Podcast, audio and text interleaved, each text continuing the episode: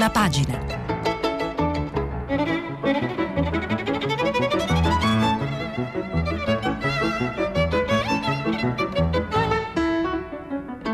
Questa settimana i giornali sono letti e commentati da Bruno Manfellotto, editorialista del settimanale L'Espresso. Per intervenire telefonate al numero verde 800 050 333. Sms e WhatsApp, anche vocali, al numero 335 56 34 296.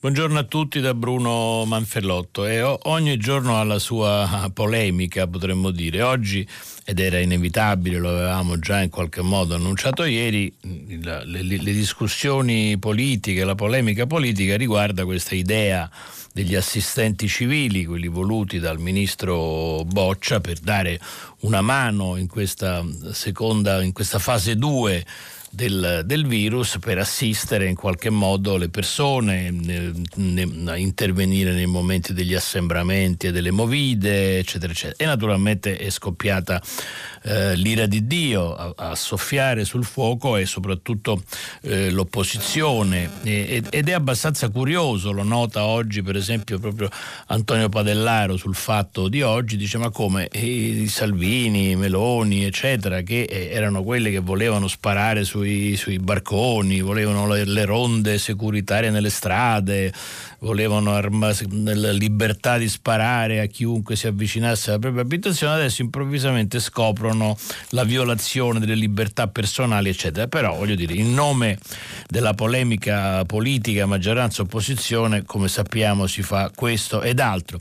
Adesso si sta cercando di mediare il problema è stato sollevato soprattutto dal ministro degli interni, la signora Lamorgese, eh, non, stato, non solo perché non era stata informata di, da questa iniziativa dal dal ministro Boccia, ma anche perché ha sollevato una serie di questioni pratiche, cioè chi li recluta, chi li controlla, che funzioni gli diamo, come facciamo a sapere se sono sufficientemente preparati per fare quel lavoro che devono fare, ha paura che questo comporti altro peso e altro lavoro per il Ministero degli Interni, eccetera, eccetera, eccetera. Insomma, il buon avvocato del popolo Giuseppe Conte si, sta, si è messo all'opera per l'ennesima eh, mediazione forza della lingua italiana probabilmente si passerà da assistenti civili a volontari per la solidarietà sociale, cioè si eh, ridimensionerà un po' la loro funzione e la loro, eh, e la loro forza.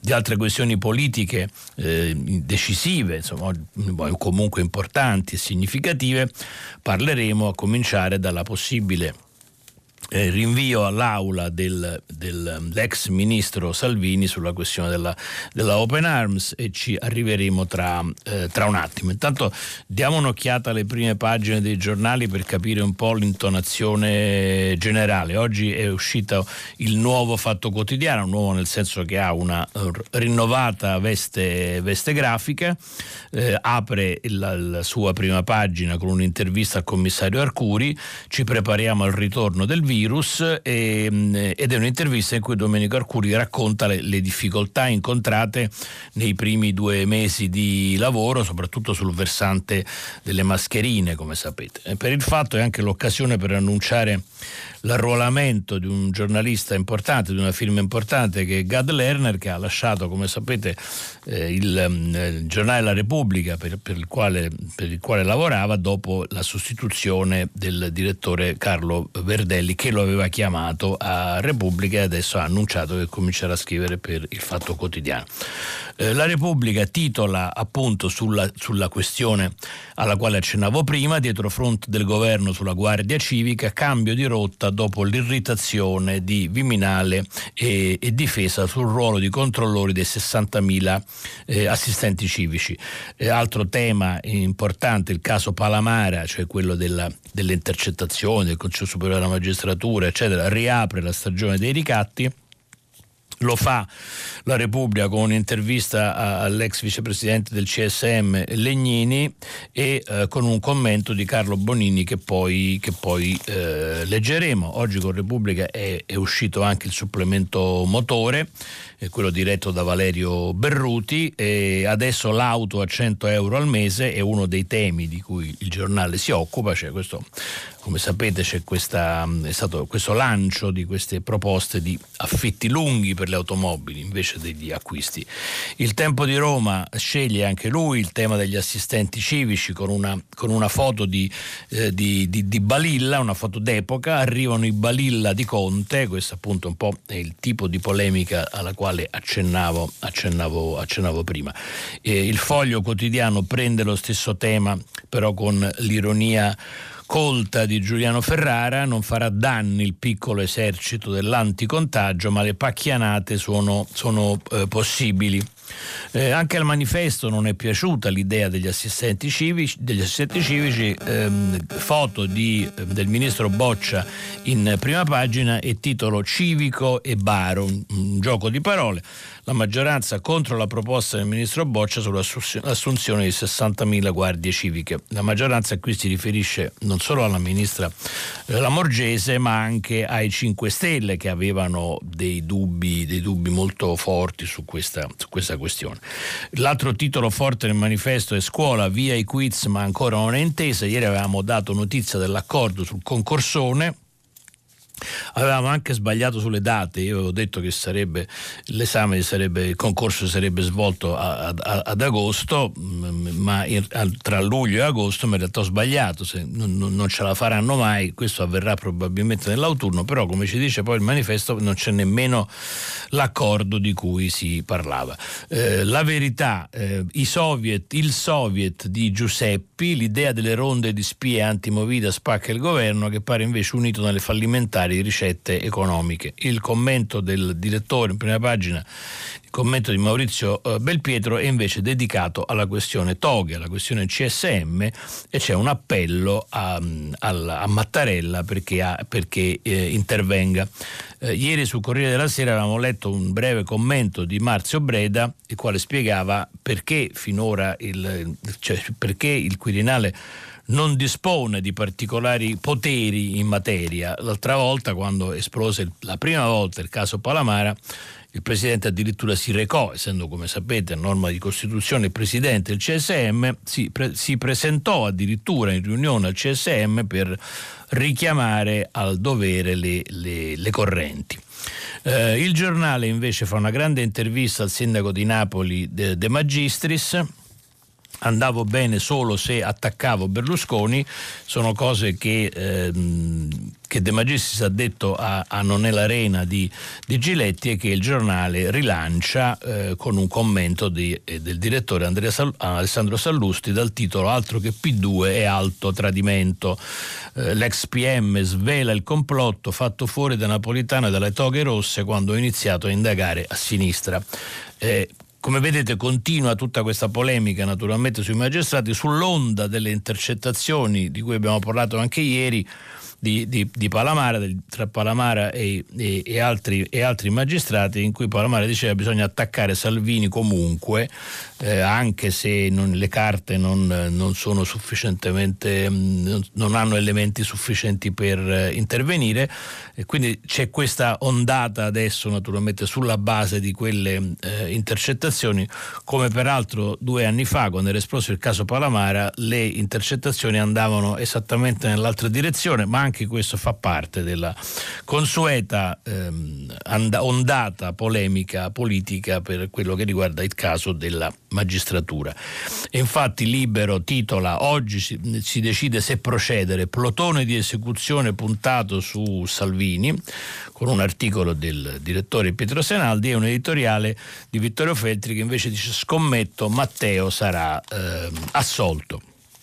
Tutt'altro tema sulla prima pagina di Avvenire, Malta non, non spiega, eh, qui il, il, riferimento è alla, alla, vicenda dei migranti ehm, dirottati verso l'Italia, da Malta verso, verso, l'Italia, cosa sulla quale è intervenuta il ministro degli interni Lamorgese con un con un Whatsapp al ministro degli interni maltese e, e, e si riapre di nuovo questa questione Italia-Malta che purtroppo noi ben conosciamo e abbiamo vissuto.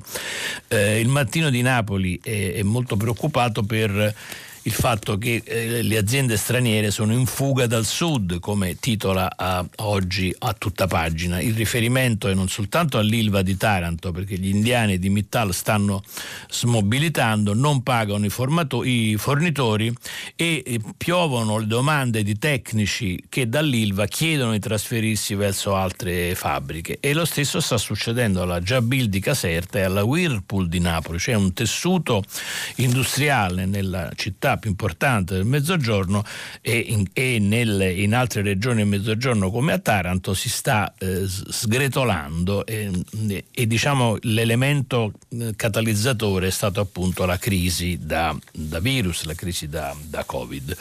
Eh, sulla giustizia naturalmente sono dedicate le prime pagine anche del dubbio e del riformista, su questo secondo giornale diretto da, Pietro, da Piero Sansonetti il titolo è Tutto il potere a Davigo magistratopoli che pena, eh, il riformista ha coniato questa nuova magistratopoli, questa nuova, questa nuova titolazione, questa nuova denominazione del caso che scuote la, la magistratura.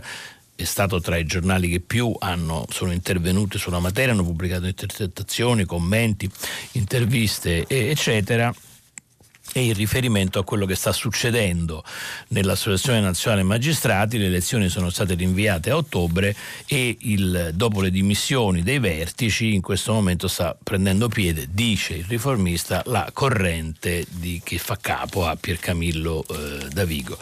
Anche Corriere della Sera titola il governo litiga sulla, sulla Movida e poi c'ha in prima pagina la foto di questo giovanissimo giocatore, calciatore della, della Roma, il giocatore per Perfection, eh, oh, sì credo che sia, che sia del Camerun, penso quindi che sia Perfection e non Perfection, ma insomma è un ragazzo morto di infarto a 21 anni, la sua era stata una storia già mm, molto nota perché era stato trovato diciamo così tra i senza casa alla stazione Termini e da lì era passato poi in una squadra di richiedenti asilo e da qui era stato notato poi dalla, dal papà di De Rossi, un allenatore e, ehm, e, aveva cominciato a giocare con la Roma di Spalletti e purtroppo un infarto lo ha ucciso a 21 anni.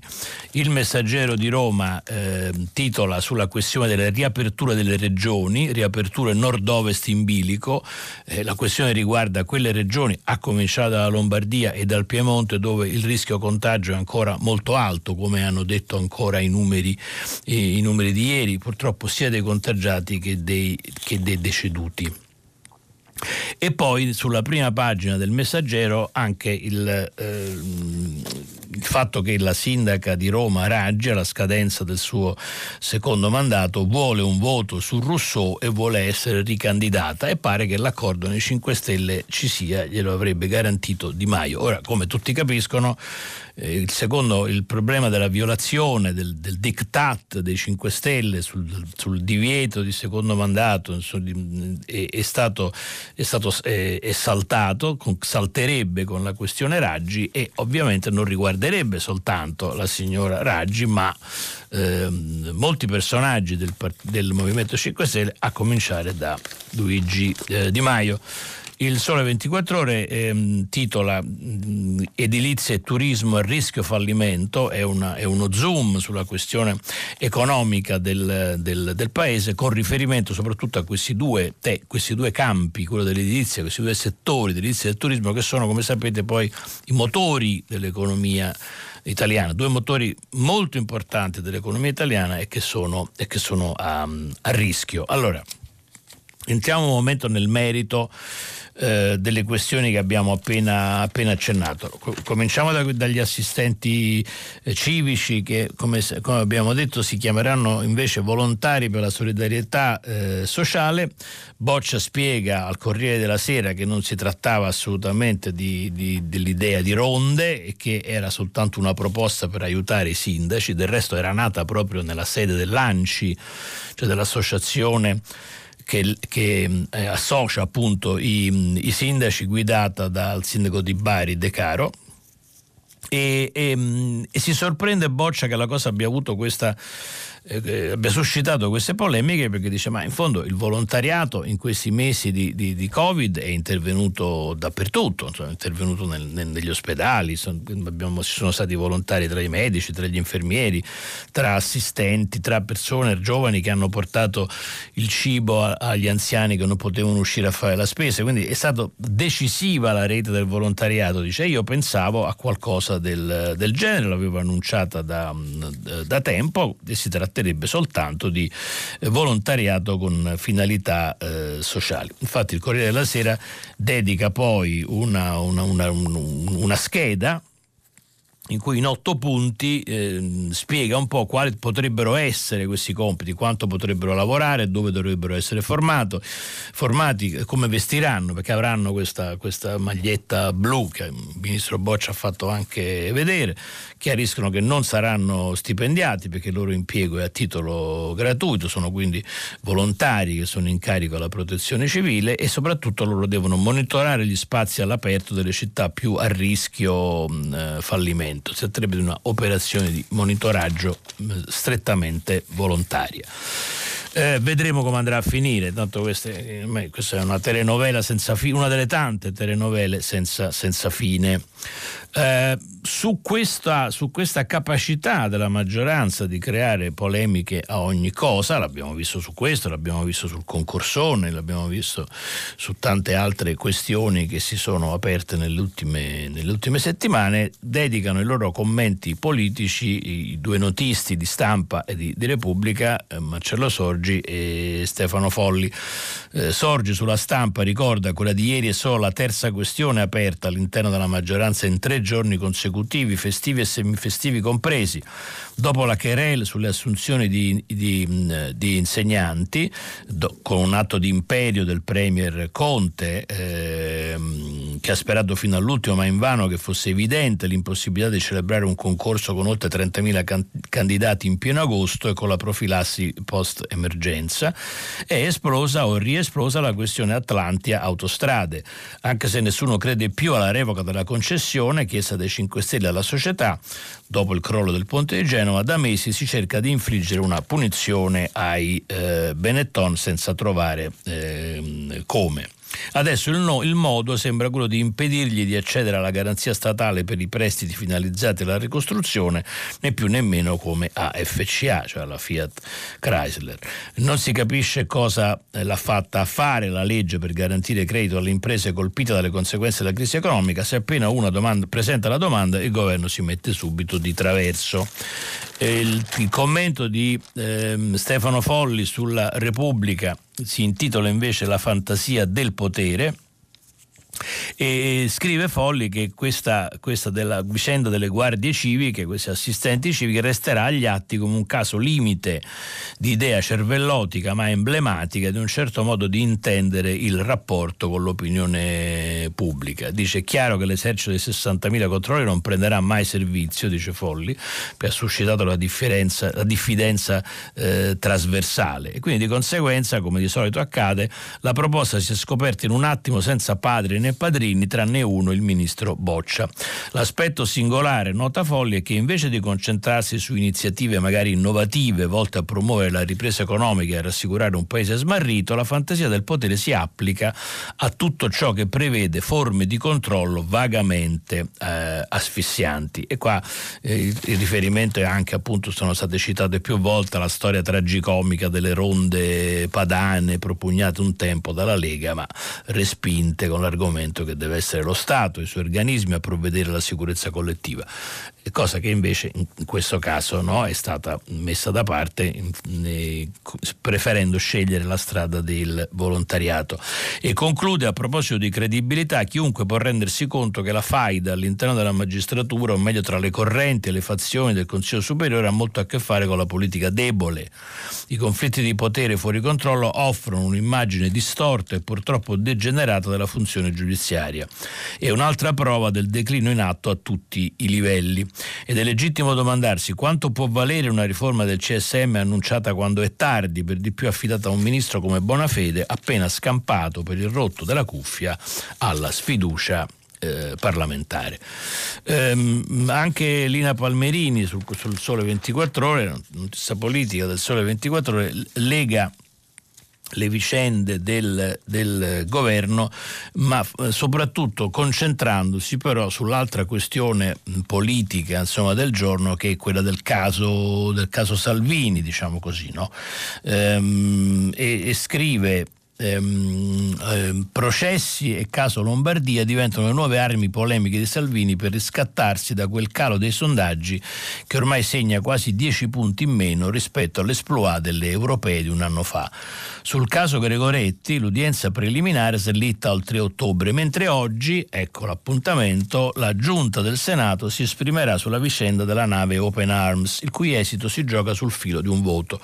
Questo voto potrebbe essere quello di, dell'ex l'ex deputato del Movimento 5 Stelle Gerrusso, Michele Gerrusso, che da qualche tempo si è spostato verso la, verso la Lega e secondo alcuni con questo voto che, che, che salverebbe eh, Salvini dal, in giunta eh, oggi al Senato, lo salverebbe dal rinvio diciamo, in aula e quindi al voto, al voto dell'aula, eh, san, ehm, eh, celebrerebbe, sancirebbe il suo ingresso ufficiale nella Lega. Vedremo come andrà a finire. Come sapete, mentre sul caso Gregoretti, l'ex ministro, il ministro allora fu salvato eh, perché si disse che insomma, c'era una, una mm, come si dice, una um, decisione ehm, col, presa collettivamente dal, dal, governo e poi anche questa rimessa in discussione, sulla questione Open Arms da subito si è detto che il governo non ne sapeva niente e quindi non, non, c'è, non, c'è, nemmeno un, un, passaggio intermedio come avvenne con la questione, con la questione Gregoretti. La, la, Palmerini faceva riferimento a questo calo dei, dei, dei, dei, consensi nei confronti del leader della Lega e si riferisce a un sondaggio di Alessandra Ghisleri del centro di sondaggi di Alessandra Ghisleri che è Euromedia Research che rilanciato dalla, dalla stampa di oggi. Eh, la fase 2 taglia i consensi del governo, scende un po' il consenso nei confronti del governo, però soprattutto nota che in un anno la Lega ha perso 10 punti da, di, rispetto a quelli che aveva appunto eh, un anno fa nel pieno del successo di, di Salvini, il quale di sé di sé dice, eh, lo vedo, lo traggo dal Corriere della Sera, un articolo di Marco, di Marco Cremonesi, ehm, il leghista mi si sente isolato, l'aula mi manderà in tribunale, Conte sapeva e io rifarei, eh, rifarei tutto. Ehm, è convinto cioè, che, le cose, che, le cose, finiranno male, a differenza di quello che pensa invece eh, Vittorio Feltri, che appunto sul libro di oggi eh, scrive scommetto Matteo sarà assolto, il brutto giorno è arrivato, oggi si tratta di processare Matteo Salvini accusato di aver giustamente bloccato una nave piena di clandestini intenzionati a sbarcare in Italia arbitrariamente. Questa è la realtà che non va interpretata maliziosamente, bensì compresa nella sua essenza e sappiamo che cosa è successo. L'allora ministro degli interni si oppose all'attraccaggio per un semplice motivo, evitare che gli immigranti scambiassero l'Italia per un parcheggio abusivo da occupare gratuitamente. Cosa c'era di errato in tale ragionamento? Nulla, eppure la sinistra nostrana, nostrana pur di sbarazzarsi del capo della Lega, ha girato il bambino nella culla trasformando l'atto più legittimo del mondo in un reato reato grave da punirsi sul piano giudiziario.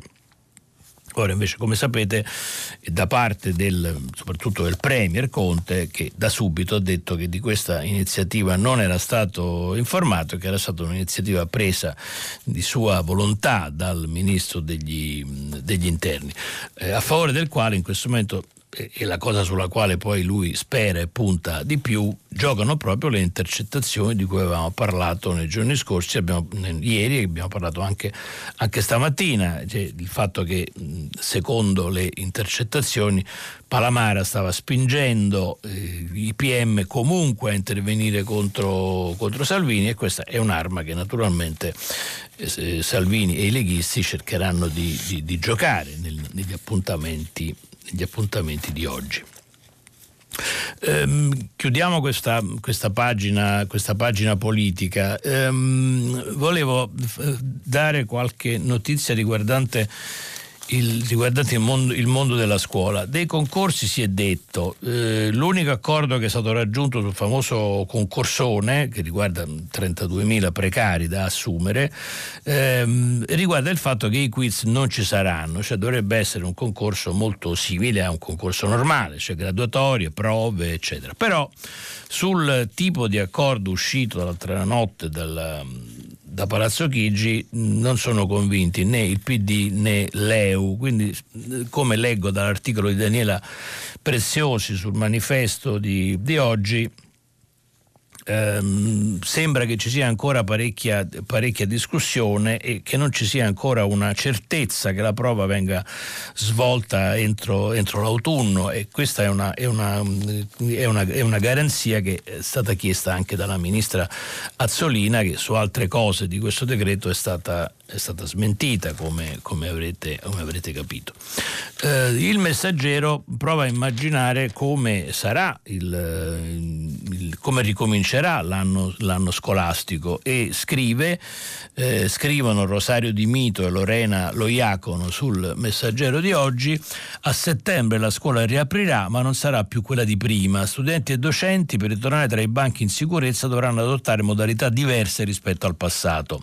Le linee guida saranno indicate nel dettaglio dalla task force del Ministero, ormai ogni commissione si chiama task force, questo dobbiamo abituarci.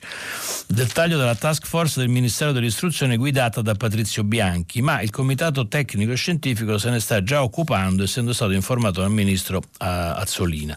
Questo organo dovrebbe riaprire il dossier nella riunione di oggi dopo averne parlato nei giorni scorsi, però naturalmente anche qua ci sarebbero punti di vista diversi, come è anche normale che sia su una questione così, mh, mm, così delicata. Allora, per le superiori, la parola, dunque, la parola d'ordine degli edifici scolastici resta sempre il distanziamento, quindi gli studenti non potranno più stare seduti in 20, 25, addirittura 30 nella stessa classe, quindi questo come capite provocherà problemi immensi organizzativi. Per i superiori è prevista un'alternanza fra la didattica in presenza e quella online, che quindi ripartirà a settembre.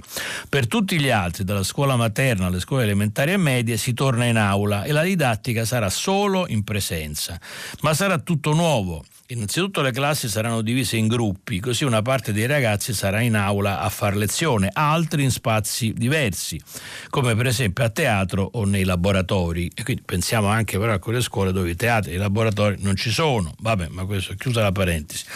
Non solo, potrebbe rivelarsi utile coinvolgere gli enti locali, primi fra tutti comuni e municipi, per, individu- per individuare spazi all'aperto da mettere a disposizione delle scuole sul territorio. Un'area verde, ad esempio, curata e in sicurezza, potrebbe essere sfruttata come aula a cielo aperto in cui far lezione sembra di parlare di un altro paese, quando leggo queste cose mi sembra di parlare veramente di, di altri paesi. Va bene, la scuola inevitabilmente deve cambiare volto, inevitabilmente sarà necessario avere nuovi docenti o comunque insegnanti anche esterni, come si fa ad esempio con le materie extrascolastiche per riempire il tempo, il tempo scuola. E così via, e ci sono vari, eh, vari ehm, vari altri, altri, elementi. Naturalmente la mascherina sarà obbligatoria nelle elementari, nelle medie e nelle superiori, mentre non sarà obbligatoria negli asili nido e nella um, materna.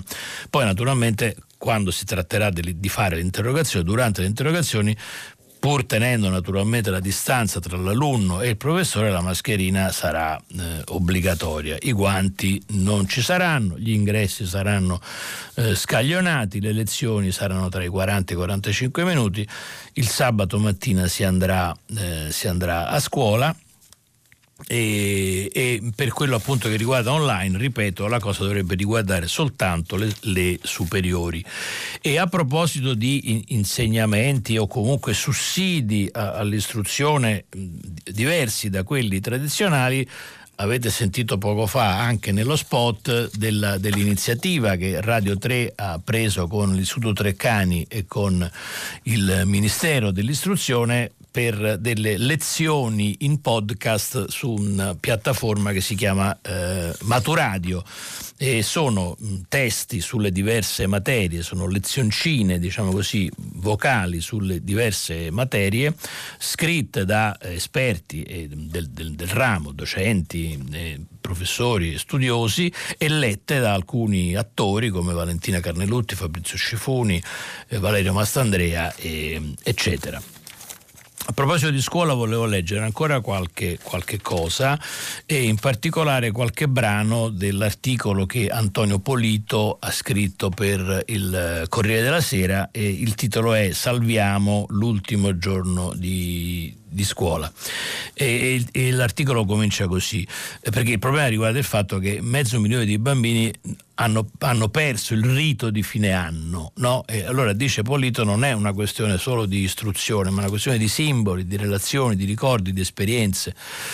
Sua, il suo articolo comincia così, un clic sul tasto Live Meeting di Zoom Zoom è quella piattaforma che, come sapete, come avrete imparato in questi mesi, è quella che viene utilizzata per fare appunto delle, eh, degli incontri collettivi o nel caso dei ragazzi delle lezioni a cui tutti possano partecipare da remoto, cioè, insomma da casa. Così Mary, mamma di Riccardo, immagina l'ultimo giorno di scuola di suo figlio, uscito di classe un anonimo giovedì di marzo per non tornare mai più fra i compagni di cinque anni di elementari. Si avvicina il fatidico momento di giugno in cui ogni anno, tra l'eccitazione per l'estate incipiente la commozione per la fine dell'infanzia, quasi mezzo milione di bambini si costruiscono le immagini del loro primo passato.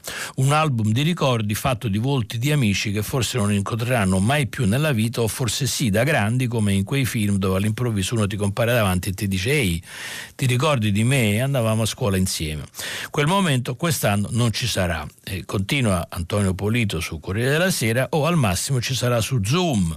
Per tutta la vita Riccardo con queste due parole ricorderai di aver concluso la tua scuola eh, primaria, cioè Live Meeting su Zoom e il numero del, del numero identitario con il quale si entra in queste eh, piattaforme. E non a caso, scrive ancora Polito, si chiama ciclo scolastico perché è una piccola era nella storia di una persona. Simona, anche lei mamma di un alunno di quinta, ma a Milano, dove l'addio prematuro alla scuola è avvenuto anche prima, dice che ora quel salto da un ciclo all'altro, cui di solito si dedica tanta parte dell'ultimo quadrimestre, sarà un salto eh, nel buio. Siamo andati a casa quel venerdì di febbraio a preparare la valigia per scuola natura, partenza prevista lunedì prima esperienza sospirata e attesa dai bambini, degna chiusura di un meraviglioso quinquennio e non siamo più tornati. E continua così con altri esempi e, altri, e altre testimonianze per questa, per questa perdita dell'ultimo, dell'ultimo, giorno di scuola, di questo rito appunto di, di fine anno. Dopo questa parentesi eh, scolastica vorrei nei, nei minuti che ci restano affrontare qualche altro, qualche altro tema. Abbiamo accennato a quello della magistratura e dell'eterna richiesta di riforma del Consiglio Superiore della Magistratura. A, a questo dedica un commento eh, Carlo Bonini di, di Repubblica eh, uno dei vice direttori di Repubblica, e quale, nel quale risponde anche di questioni che hanno poi indirettamente chiamato in causa il giornale perché come ricorderete sono state rese pubbliche alcune intercettazioni in cui eh, cronisti giudiziari di vari giornali parlavano con questi con questi magistrati, in particolare con Palamare, il cui telefonino era intercettato perché era sotto inchiesta e quindi di, riflesso sono state riprese anche telefonate che riguardavano questi, questi giornalisti. E scrive Carlo Bonini su Repubblica, nel pozzo nero del caso Palamara la magistratura italiana sta perdendo il suo onore. Ciò che è peggio rischia ora di vedere significativamente riscritte da una riforma annunciata dalla maggioranza di governo le coordinate che disciplinano Esaminandone l'autogoverno e le sue forme associative, assicurano la sostanza e non solo la forma della sua autonomia e indipendenza eh, architrave del nostro sistema eh, costituzionale. Ma stavolta, scrive Bonini, il responsabile è uno solo, la magistratura stessa. E spiega perché, perché dice che esattamente un anno fa, cioè il 29 maggio del 2019, Repubblica titolò in solitudine sul mercato delle toghe, anticipando la valanga che si era staccata dalla procura di Perugia e avrebbe travolto il Consiglio Superiore della Magistratura. La magistratura di questo paese, tutta senza eccezioni, scelse cinicamente di mancare il suo forse ultimo appuntamento con con una autoriforma, cioè dice Bonini la magistratura stessa poteva intervenire a, tutela della sua immagine e soprattutto dei tanti magistrati che fanno il loro, il loro dovere. e quindi poteva intervenire con un'autoriforma o comunque con una riforma discussa e condivisa anziché subita che oggi la vedrebbe meno indifesa e meno indifendibile. Un'autoriforma da cui si era ritenuta esentata la magistratura perché sotto attacco negli anni della dismisura berlusconiana e che di lì in avanti ha sciaguratamente rinviato a data da destinarsi. Prigioniera di una logica corporativa, di un rapporto con la politica spesso malato di collateralismo, a destra come a sinistra, che nel tempo ha radicato non solo nel comune sentire del paese, ma ogni giovane magistrato l'idea che incarichi incarichi direttivi, carriere, più banalmente il controllo diffuso di legalità, siano e debbano essere governati non dai principi di trasparenza, responsabilità, merito, ma dagli arcana correntizi che esprimono insieme la composizione dell'organo di autogoverno e il suo associazionismo, che hanno ridotto l'uno e l'altro a un suc. Questo era Carlo Bonini sulla Repubblica di, di oggi.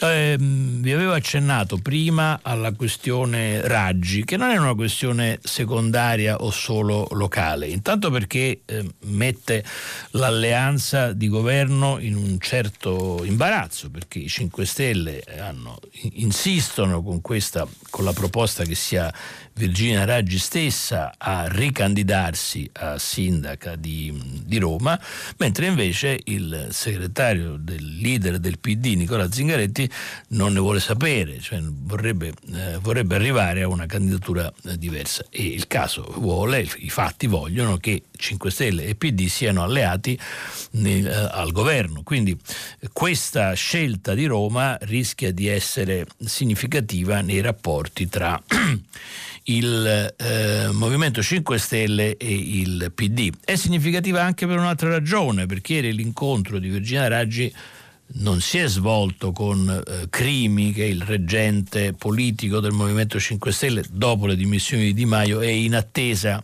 di questi stati generali, insomma, come loro chiamano il loro appuntamento congressuale, quello che tradizionalmente nei partiti tradizionali si chiamava il congresso, che dovrebbe eleggere, scegliere la nuova leadership. Ma si è incontrata con Di Maio al Ministero degli Esteri eh, in un ufficio della Farnesina.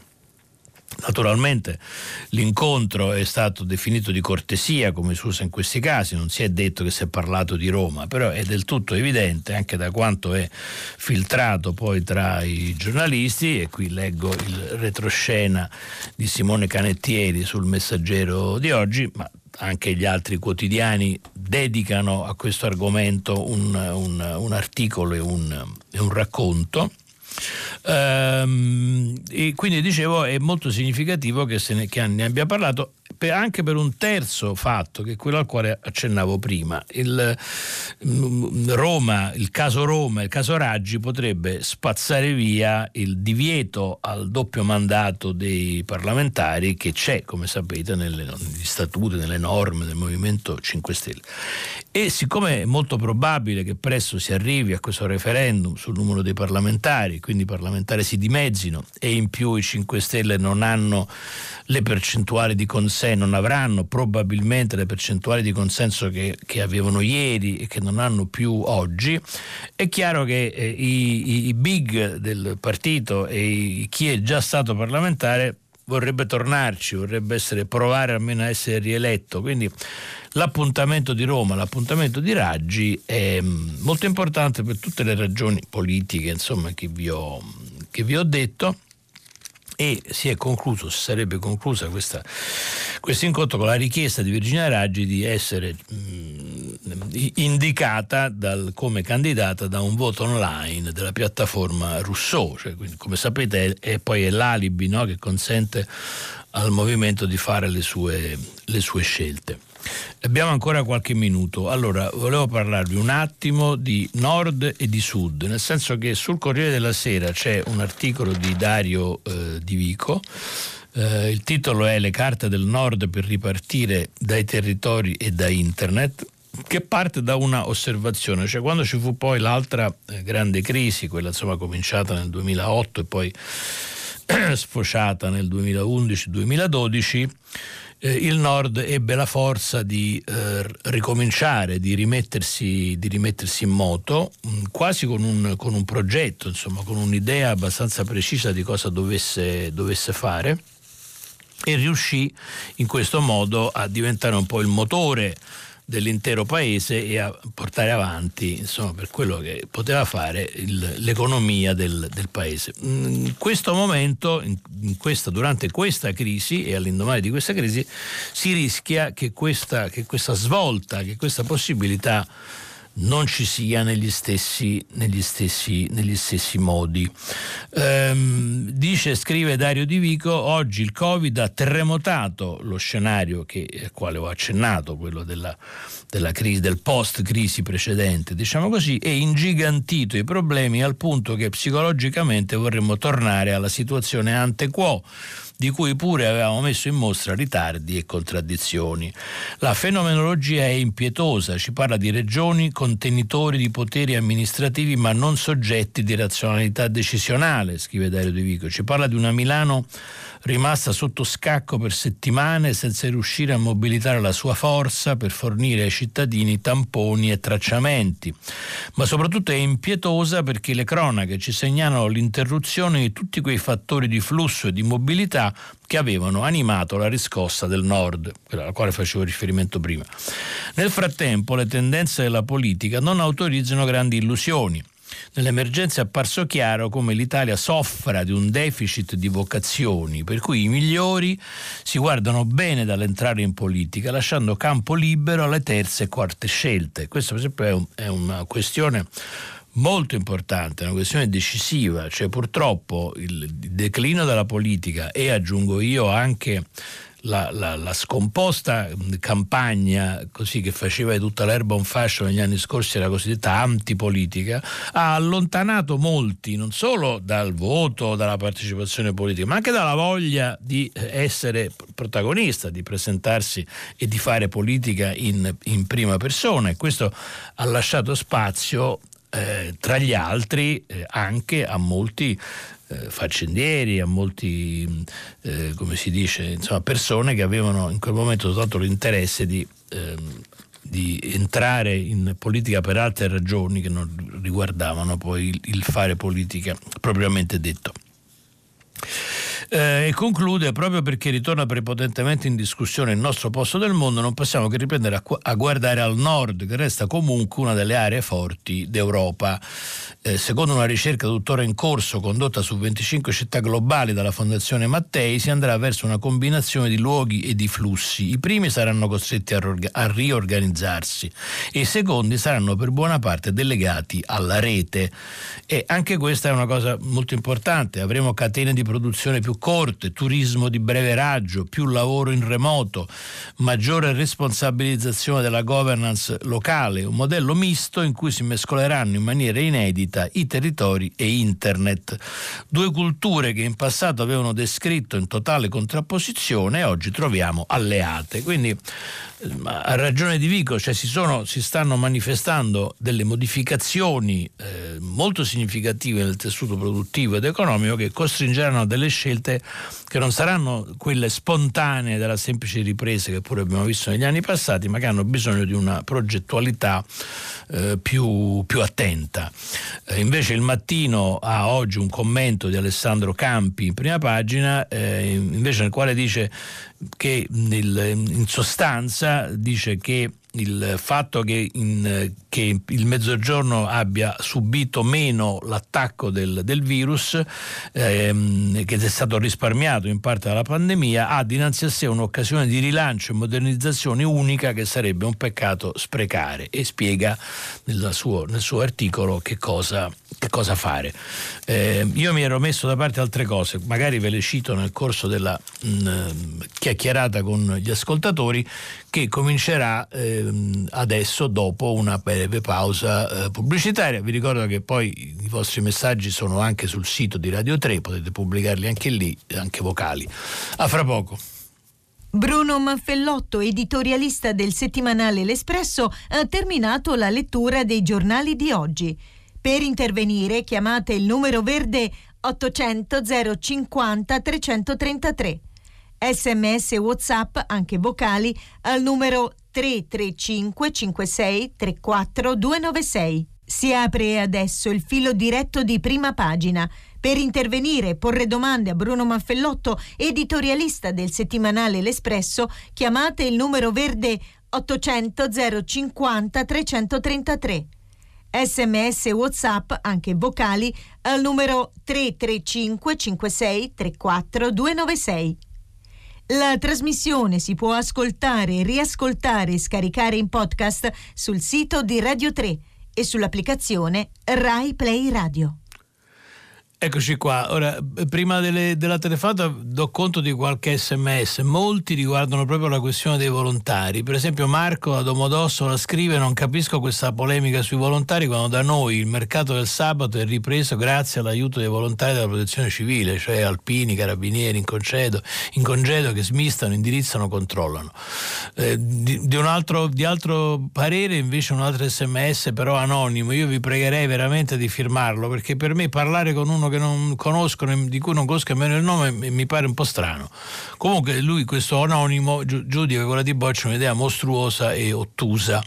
Ehm, in, in, Piero invece dice, si riferisce agli, ai dialoghi intercettati di questi giorni, dice che sono fatti sperando che siano intercettati per essere usati nella propaganda politica o per altri fini. Per una certa parte Piero ha eh, ragione. Secondo Daniela Qualsiasi buona iniziativa prenda questo governo, e qui si riferisce ai volontari, connota ancora di più l'inutile e dannosa critica a prioristica che caratterizza chi parla e chi scrive per avere attenzione ad ogni costo. Sentiamo la prima telefonata. Pronto? Pronto? Sì. Pronto? Buongiorno. Pronto, sono Antonio Bianconi, ordinario di Biofisica della Sapienza. Buongiorno. abbiamo comitato scientifico. Mi scusi, ordinario di? Biofisica. Sì.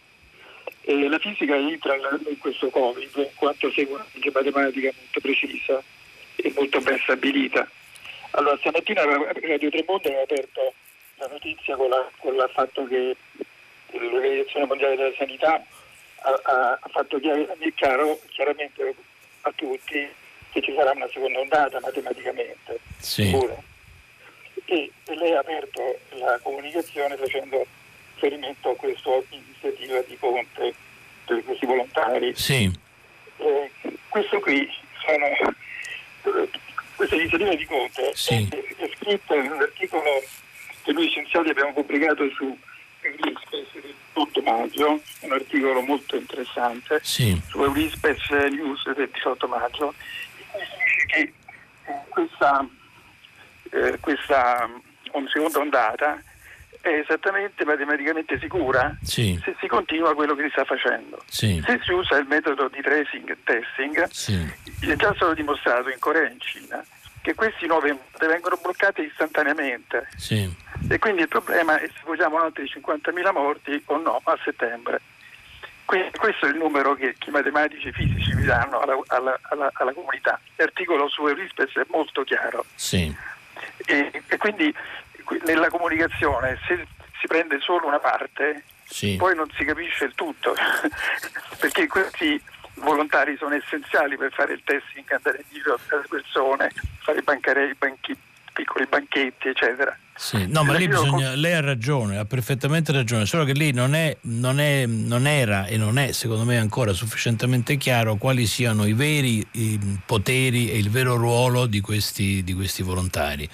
Cioè se fanno il tracing, come lo chiama lei, o se si limiteranno semplicemente a, ad andare nei, nei, giardini come ha fatto qualche volta in prima persona il sindaco De Caro, credo che da questo gli sia, l'idea, gli sia venuta l'idea di proporre questi volontari, cioè lui la domenica andava nei parchi a dire non dovete stare qua, non state insieme, allontanatevi facendo questo tipo di lavoro oppure se si, fa, si tratta di fare qualcosa di più scientifico di più. Allora, se, se, quella, se, è il primo caso, bisogna valutare se vale la pena farlo o no. Se è il secondo caso, bisogna capire invece come vengano reclutati questi, questi signori, questi volontari, cioè quali ehm, caratteristiche, quali preparazione, quali mh, doti abbiano per poter fare questo lavoro e in, eh, in che modo.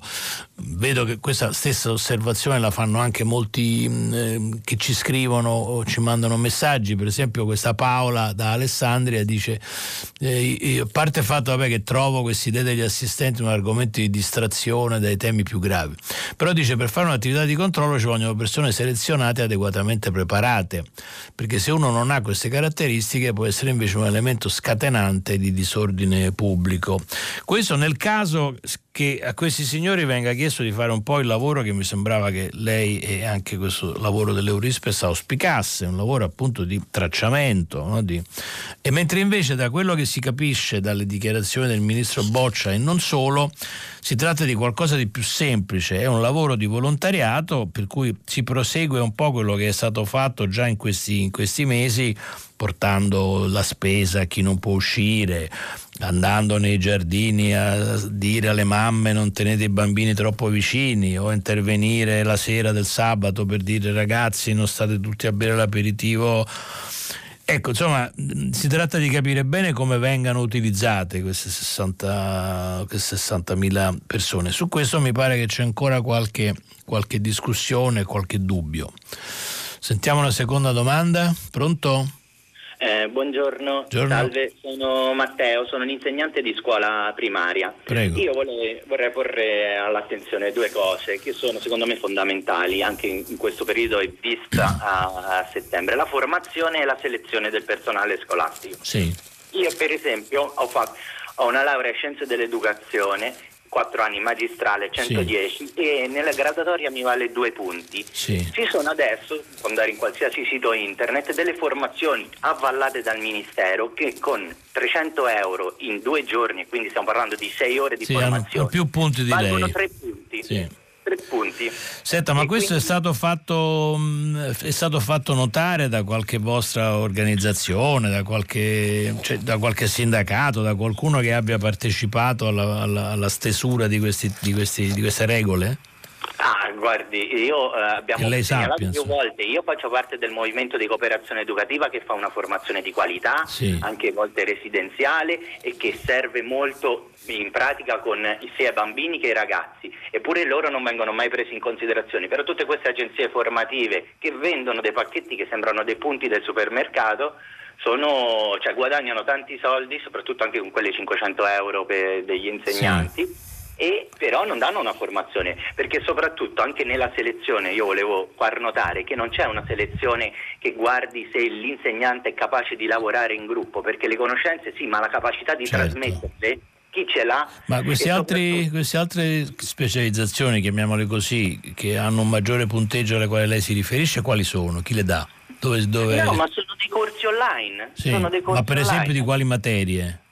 Ah, qual, uh, qualsiasi, può tutto. essere inglese, informatica oppure... E sono nuove... dei centri evidentemente riconosciuti sì, insomma dal Ministero. Sì, altrimenti... sono centri riconosciuti che però sono delle formazioni che eh, a parte che sono online eh, di, di, poche ore e che, danno, che costano 500-600 euro e, è giusto tu paghi e loro ti danno i punti certo, fondamentalmente capito. e in più io, volevo, io, ho fatto anche la specializzazione al sostegno sì. ma ho che costa 3.000 euro e delle persone che sono molto capaci ma purtroppo non hanno, non hanno, i mezzi perché hanno dei problemi familiari che lavorano solo loro e hanno dei figli a carico, non possono fare questa specializzazione nonostante sono dei professionisti certo. bravissimi. Perché... Ma guardi, io anche in questo caso, come ho detto con altri in questo genere, io mm, naturalmente sono contento che lei abbia avuto la possibilità di, di, raccontare questa storia, di lanciare indirettamente una sorta di appello. Io spero che chi deve ascoltare,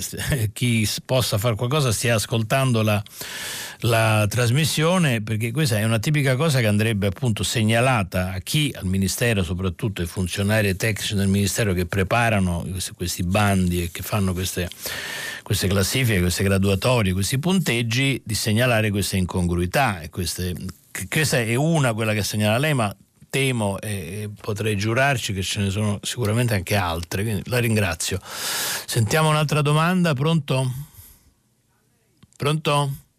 Sì, pronto, buongiorno. buongiorno. Sono Gaetano da Torino. Prego. Ringrazio la redazione per avermi permesso di intervenire. Grazie a lei. No, niente, io volevo intervenire sulla questione degli assistenti civici. Sì tutta questa polemica che è nata, insomma, secondo me non ci sono fondamenti insomma, per poter adombrare eh, derive da parte di queste persone verso atteggiamenti autoritari.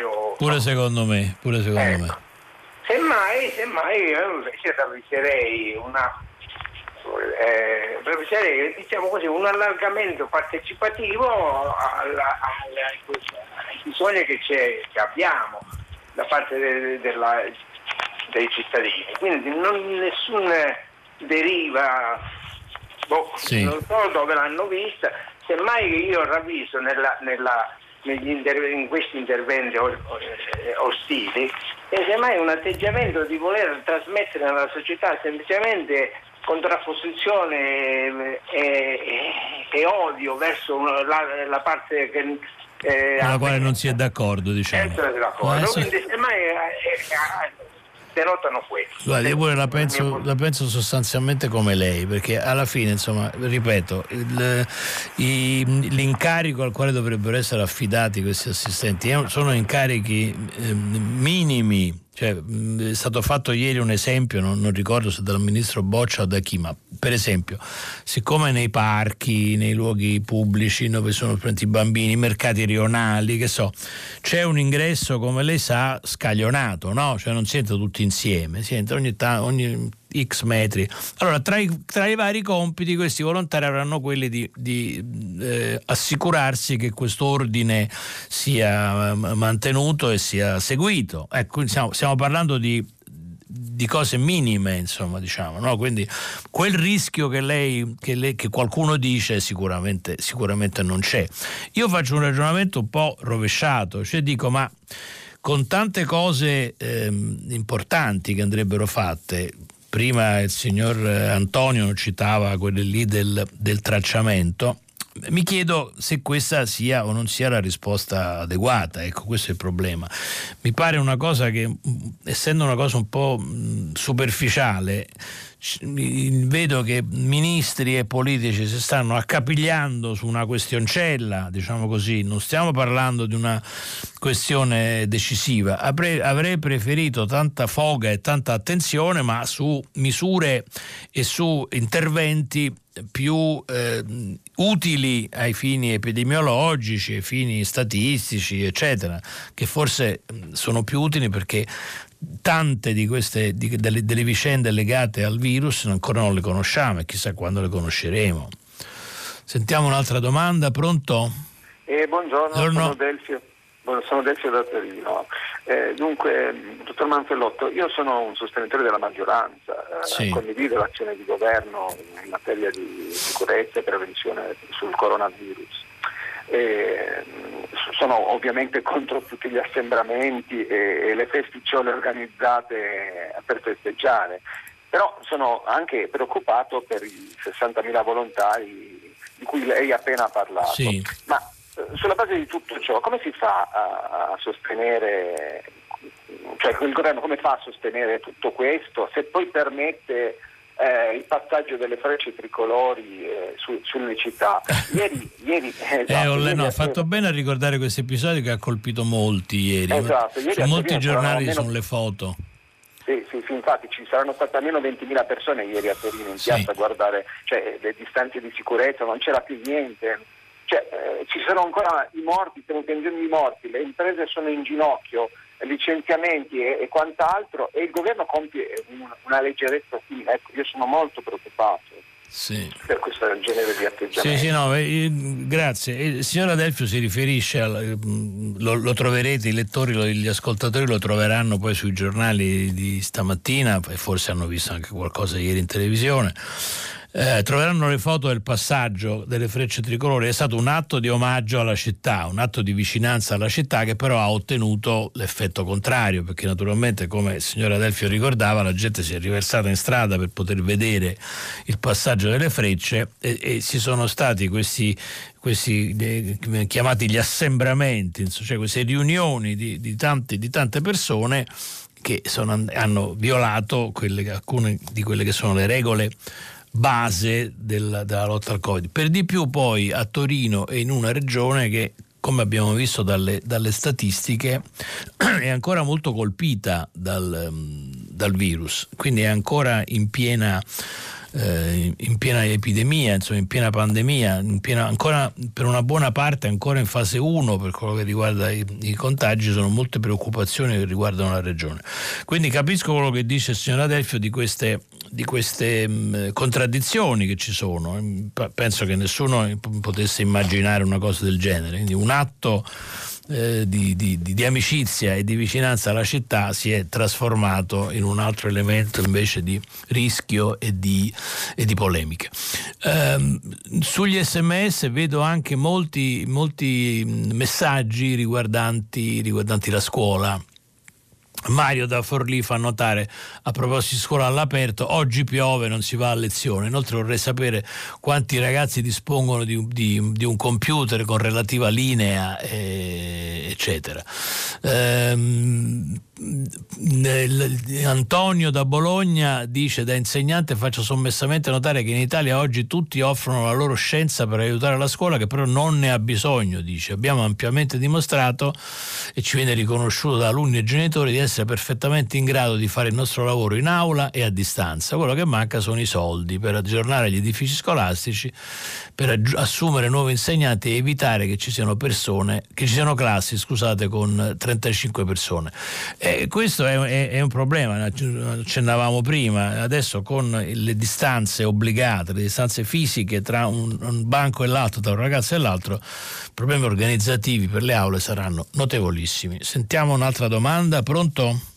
Buongiorno, sono Feliciana Menghini, chiamo da Nocera Ombra. Buongiorno. Eh, complimenti per la trasmissione. Grazie. Beh, il mio tema è ancora la scuola, io sono un ex insegnante, sì. quindi mi sta molto a cuore. Ehm, sento parlare di quanti saranno i propositi per l'anno nuovo. Una cosa che mi sta a cuore è l'abbandono scolastico, perché mai come in questo momento non possiamo testare fino in fondo ciò che è accaduto nelle proprie case. Quindi noi conosciamo chiaramente il lodevole impegno di molti insegnanti, come diceva il messaggio, sì. però non sappiamo che cosa è veramente accaduto. Quindi un piano che possa recuperare tutti quelli che hanno avuto difficoltà di relazioni, difficoltà di apprendimento perché magari le insicurezze, le incertezze all'interno delle proprie famiglie. È un problema così di serio recuperare coloro che hanno avuto momenti di debolezza. Certo. Che ne, dalla ministra non ho sentito come dire, un impegno autorevole su questo tema, so. che è un sì. vero problema. E l'abbandono scolastico dagli anni Ottanta è una piaga nella scuola italiana sì. e purtroppo è sempre un po' messo da parte il corso di recupero, eh, la piccola soluzione, cioè non c'è un piano strategico sì. e di questo mi sento molto molto eh, preoccupata. ha perfettamente questo... ragione, io sono d'accordo con lei perché da una parte ci sono gli, i problemi ai quali abbiamo accennato prima, per esempio vedo tra i messaggi ce n'è uno di Elisabetta Bolondi che dice chi parla di scuola sembra non sia mai entrato in un corridoio, in una palestra nell'atrio di un edificio scolastico, il cambio dell'insegnante in ritardo, la ricreazione, cioè sono tutti momenti nei quali eh, i ragazzi sono soli e quindi controllarli poi sarà, sarà difficile e, e, e complesso. Ma Oltre a questi problemi ci sono quelli ai quali accennava lei, che secondo me sono tra quelli più gravi e ha fatto bene a, a ricordarlo. Qualche giorno fa c'è stato un appello molto interessante fatto da parte di alcuni professori universitari, intellettuali, eccetera, in difesa della classe, no? cioè in difesa di questo luogo anche simbolico in cui però i ragazzi eh, oltre all'insegnamento ehm, traggono esperienze di vita sociale, di vita comune, di, vita, ehm, eh, di, di possibilità di parlarsi, di, di raccontarsi, eh, di liberarsi anche di problemi che hanno. E il fatto che siano stati per due mesi e mezzo in, costretti in casa, che possano tornare a scuola solo dopo molti mesi, aprirà un problema enorme che io temo che ancora una volta sarà tutto ed esclusivamente sulle spalle dei professori, dei docenti, degli insegnanti, i quali dovranno eh, svolgere il duplice ruolo di insegnanti della loro materia e anche di assistenza psicopedagogica, diciamo così, ai ragazzi che ne avranno certamente bisogno e dovranno recuperare la socialità che è stata, è stata persa e le capacità di relazioni che sono state interrotte. Ehm, passiamo a un'altra domanda, pronto? No, pronto, buongiorno, sono Carlo da Napoli e è sempre un piacere conversare con lei. La ringrazio. Um, le volevo porre questa domanda. Visto che ormai il Sud già deindustrializzato da prima è in ulteriore fase di deindustrializzazione, visto che quell'industria elettronica va via da Marcinise, la Whirlpool è in crisi, sì.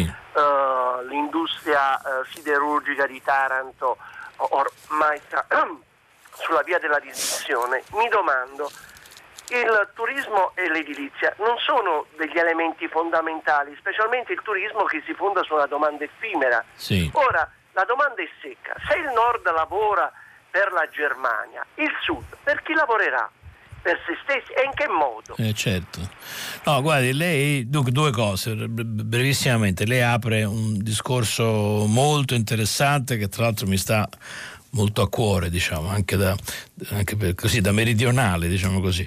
E, il problema è enorme perché naturalmente il, questi, due, questi, due, settori che sono, come dicevo prima, per molte regioni italiane sono i, i motori dell'economia e comunque sono come si dice spesso in questi casi, sono anche volano per altre attività, per la forza che hanno di smuovere il loro, il loro indotto, cioè il turismo e l'edilizia stanno vivendo una situazione drammatica, cioè quella dell'edilizia era già in crisi, sia come mercato immobiliare, per non parlare proprio del settore delle costruzioni, e per via del, del, del virus lo sarà, lo è ancora di più e lo sarà ancora per molti mesi secondo le, le previsioni.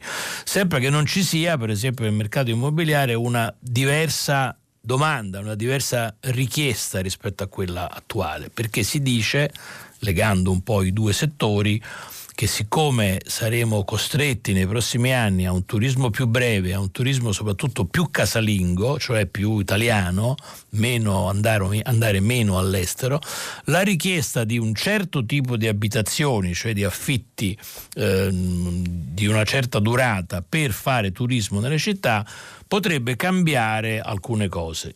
Penso che sia difficile che possa sostituire l'ingente quantitativo di denaro no, che arriva con il turismo che è arrivato in tutti questi anni con il turismo, con il turismo straniero.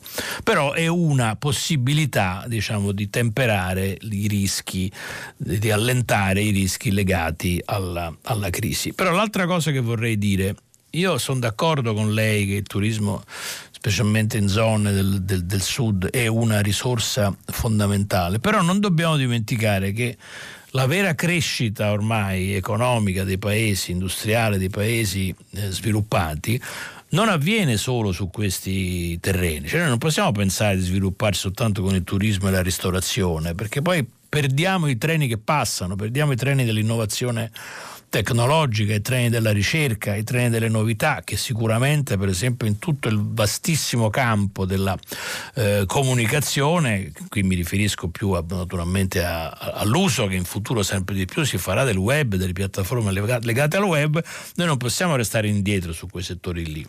Quindi investimenti invece su quei, su quei campi, su quei settori sui quali poi esperimenti del, degli anni passati nel mezzogiorno hanno molto funzionato, sarebbero molto importanti e, e molto utili per affiancare quell'industria tradizionale un po' conservatrice, diciamo così, a un'industria invece più di innovazione che pure sarebbe necessaria. Insomma, avremo modo poi di tornare, penso, nei prossimi giorni anche su questo argomento, che sono argomenti molto, eh, molto, molto importanti. Eh, intanto leggo altri messaggi che, che, ci arrivano, per esempio Pier Maria da Venezia dice che, che sono anni che il comune incarica dei volontari a presidiare l'area di San Marco per invitare i turisti a tenere comportamenti corretti, tipo non sedersi a terra, non consumare dei pasti, non stare a torso nudo, e, e, eccetera, eccetera. Ehm, e altri invece che ancora sulla questione della scuola, come Alfredo da Amantea trova un'assurdità stellare, dice lui, che si usi la mascherina a scuola, che è dannosa per la salute dei ragazzi, dice, ma dice, il mondo è, è, è impazzito. Ehm, questa è l'opinione di Alfredo da Amantea. Sentiamo un'altra domanda, pronto? Pronto? Sì. Sono Maria Teresa, buona giornata a tutti. Buongiorno. Eh, apro una parentesi Da dove, da dove ci sta chiamando? Eh, siamo sì. dalla provincia di Brescia sul lago di Garda. Sì, prego. Nonostante questo, eh, apro una parentesi velocissima che riprenderemo una, in un'altra occasione. A proposito dell'innovazione tecnologica, com'è che non ci siamo interessati nessuno delle nuove nomine no? a Telecom? Eh? Quando abbiamo una situazione davvero deficitaria in Italia. Chiuso tra parentesi perché la cosa di cui oggi voglio parlare è eh, la, la, proposta della Regione eh, di chiudere l'ospedale di Lovere. L'ospedale di Lovere, Lovere, è un paese, è uno dei borghi antichi più belli sì. eh, d'Italia sul lago di Veo, nella costa bergamasca. Sì. Però le persone, se non fanno riferimento all'ospedale di Lovere, devono fare riferimento a quei famosi ospedali di Alzano e di Seriate sì. che sono stati eh sì, la culla diciamo, la del tragedia, sì, ecco, la tragedia bergamasca. Ecco, questa cosa di voler chiudere in questo momento in cui si tenta di far ripartire il turismo, quindi la costa bergamasca si aspetta l'arrivo di qualcuno, anche dei vicini di casa. Ecco, se togliamo un servizio, un presidio che non ha avuto cioè un presidio sanitario, proprio nel momento in cui tutti sosteniamo anche che è la sanità del territorio che va potenziata, eh, che ci, ci mangiamo, cioè creiamo degli altri danni. Com'è possibile che almeno non si tenti sì. di procedere con cautela, si aspetti la fine del, di tutte le vicende, compreso quelle giudiziarie, e si decida dopo. Grazie Maria Teresa. Grazie Maria Teresa. Beh, eh, Maria Teresa citando l'episodio di, dell'ospedale di Lovere sul lago di Seo che come ci dice, io non lo sapevo, se è in rischio chiusura o in via di ridimensionamento o di chiusura come, come diceva la signora Maria Teresa, tocca un tema che è riemerso molto in questi, in questi mesi di, di di virus ed è quello appunto del rapporto tra le grandi strutture ospedaliere e i piccoli ospedali. Allora, come tutti sapete, perché lo avete vissuto insomma sulla vostra pelle, sulla vostra esperienza, negli anni passati il, la, la, linea dominante sulle questioni sanitarie era quella di eh, limitare le piccole strutture e di concentrare l'attenzione invece sulle grandi strutture, sui grandi ospedali, cioè di non eh, diffondere le, le sia le risorse finanziarie ma anche le risorse sanitarie, le risorse mediche su tanti eh, soggetti, ma concentrarle perché si diceva in questo modo sarà favorita la capacità, la specializzazione, il, l'accentramento di medici più capaci, più bravi, invece di, questa, eh, di, quest, invece di spargere sul territorio le, le varie, i vari rami insomma, della medicina e della chirurgia. E questo ha portato alla chiusura o al fortissimo ridimensionamento di un sacco di piccoli, di piccoli ospedali. Purtroppo abbiamo visto che, eh, ce lo ha insegnato drammaticamente l'esperienza del Covid, eh, questo sistema per situazioni epidemiche come quella che abbiamo vissuto noi e che secondo molti scienziati non sarà, non è la prima e non sarà l'ultima, ma destinata probabilmente a ripetersi sotto altre forme, chissà quando, insomma in futuro, quel tipo di organizzazione non funziona, non, non va bene, c'è bisogno di presidi eh, territoriali precedenti, diciamo così, agli ospedali, che facciano un po' da filtro, cioè sui quali eh, si possano presentare eventualmente i, i, malati colpiti da malattie di questo, di questo genere senza intasare gli ospedali, cioè per evitare quello che appunto è successo negli ospedali che citava la signora Maria Teresa, cominciare da Alzano e per andare avanti a Codogno, eccetera, Bergamo, eccetera, eccetera. Cioè che contemporaneamente è arrivato un tale numero di malati da costringere i medici come i medici stessi hanno dovuto, hanno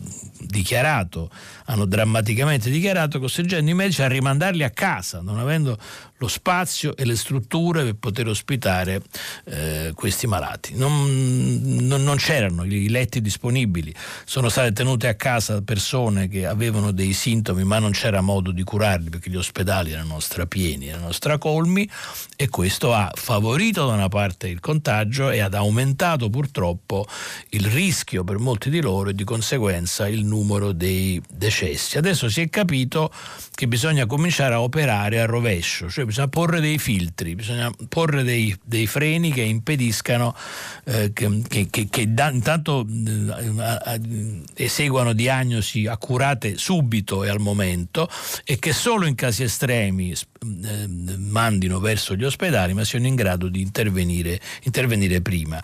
E, ed è questa un po' la strada. Io spero, penso che i soldi che dovremmo ricevere dalla, dall'Europa sotto le varie forme che sappiamo siano poi utilizzati proprio a questo scopo. Eh, leggo un altro paio di messaggi, eh, alcuni come la signora Maggie sostiene che è rischioso eh, riaprire le scuole a settembre perché c'è l'ipotesi di un ritorno di, de, del virus a ottobre-novembre potrebbe essere probabile, forse sarebbe giusto pensare a cambiare proprio il calendario scolastico. Eh, il signor Claudio da Vercelli, forse un insegnante, dice l'abbandono dello studio di un solo ragazzo è una sconfitta che non potrà mai essere essere compensata dal vedere centinaia di allievi che si laureeranno con lode. E anche la storia delle frecce tricolori di, di Torino eh, ha, ha, indignato molti, come la signora Patrizia, ci ho perso tutti i miei lavori da marzo a settembre, il contributo che ho ricevuto è stato di 100 euro e invece si spendono tanti soldi per le frecce, le frecce tricolori. Um, e poi dice il signor Angelo da Milano progettare una parte della scuola a cielo aperto mi pare allucinante, una soluzione non da esperti, eccetera, eccetera. Sentiamo un'altra domanda, pronto? Pronto, sì. buongiorno. buongiorno. Sono Paolo da Pordenone. Prego. Eh, io volevo allacciarmi al discorso dei volontari civici sì. cosiddetti per denunciare una situazione che da una settimana vivo quotidianamente, cioè treni regionali Trenitalia, in particolare nella tratta Venezia-Trieste, che è quella che prendo io per lavoro, e da, da qualche giorno a questa parte grande liberi tutti, gente senza mascherina, è veramente pericoloso viaggiare. Sì. Sono impotente, ho fatto presente la cosa a vari capotreno, e alla polizia ferroviaria, ho scritto ai prefetti della mia regione, non, a oggi non, non ho avuto risposte, non è successo non ho avuto risposte. Mm. I capotreno mi dicono che non possono, non, possono, non hanno l'autorità di fare multe. E, mh, tutto quello che potrebbero fare sarebbe fermare il treno per motivi di sicurezza, ma ovviamente non lo fanno, se no la circolazione sarebbe bloccata.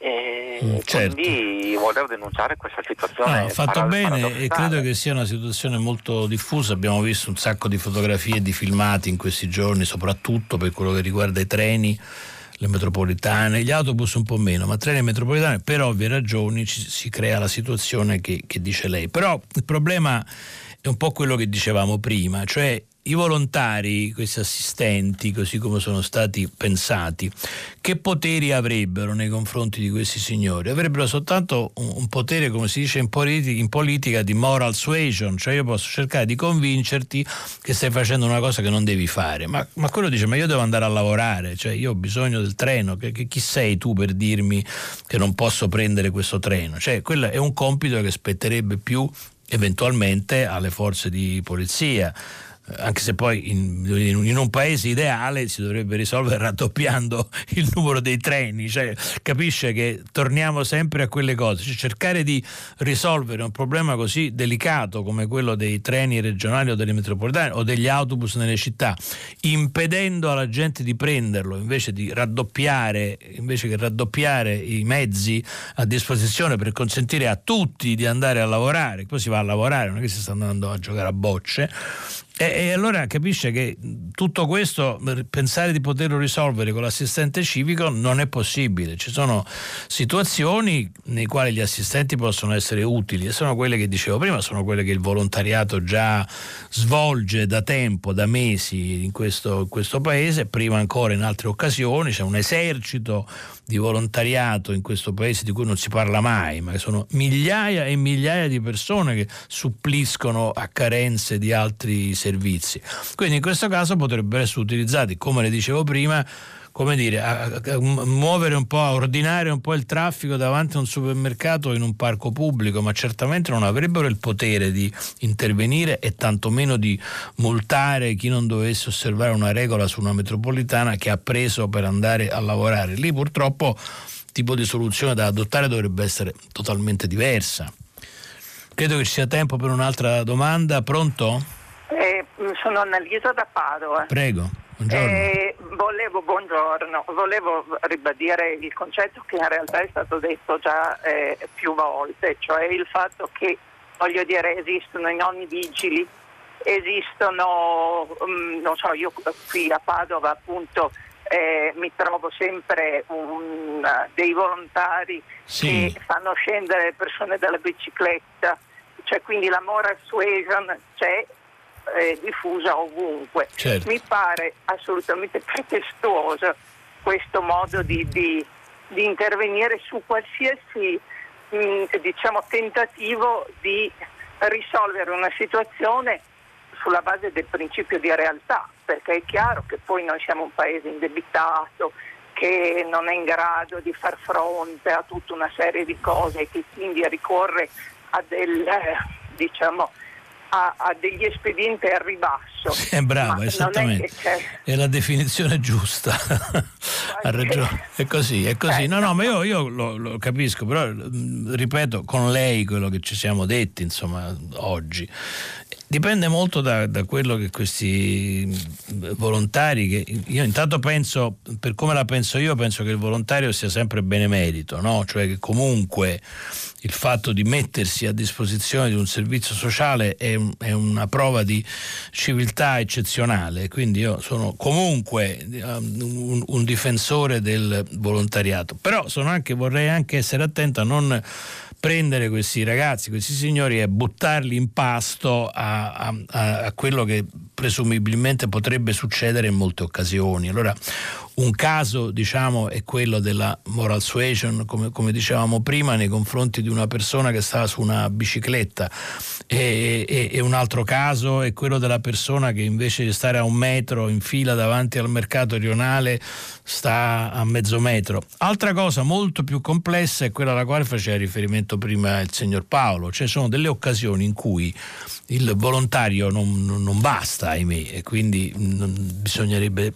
dividere meglio i, i, lavori, i compiti e le funzioni. Bene, noi eh, finiamo qui, dopo di noi ci sarà giornale radio e poi dopo giornale radio pagina 3 con Vittorio Giacopini poi le novità musicali di primo movimento e alle 10 come sempre tutta la città ne parla che ri- riapprofondirà e discuterà di nuovo uno dei temi sollevati da voi eh, ascoltatori. Chi vuole può riascoltarci o ascoltarci per intero sul sito di Radio 3 e io sono eh, Bruno Manfellotto e vi do appuntamento a domani alle 7 e un quarto. Buongiorno Bruno Manfellotto, editorialista del settimanale L'Espresso, ha letto e commentato i giornali di oggi.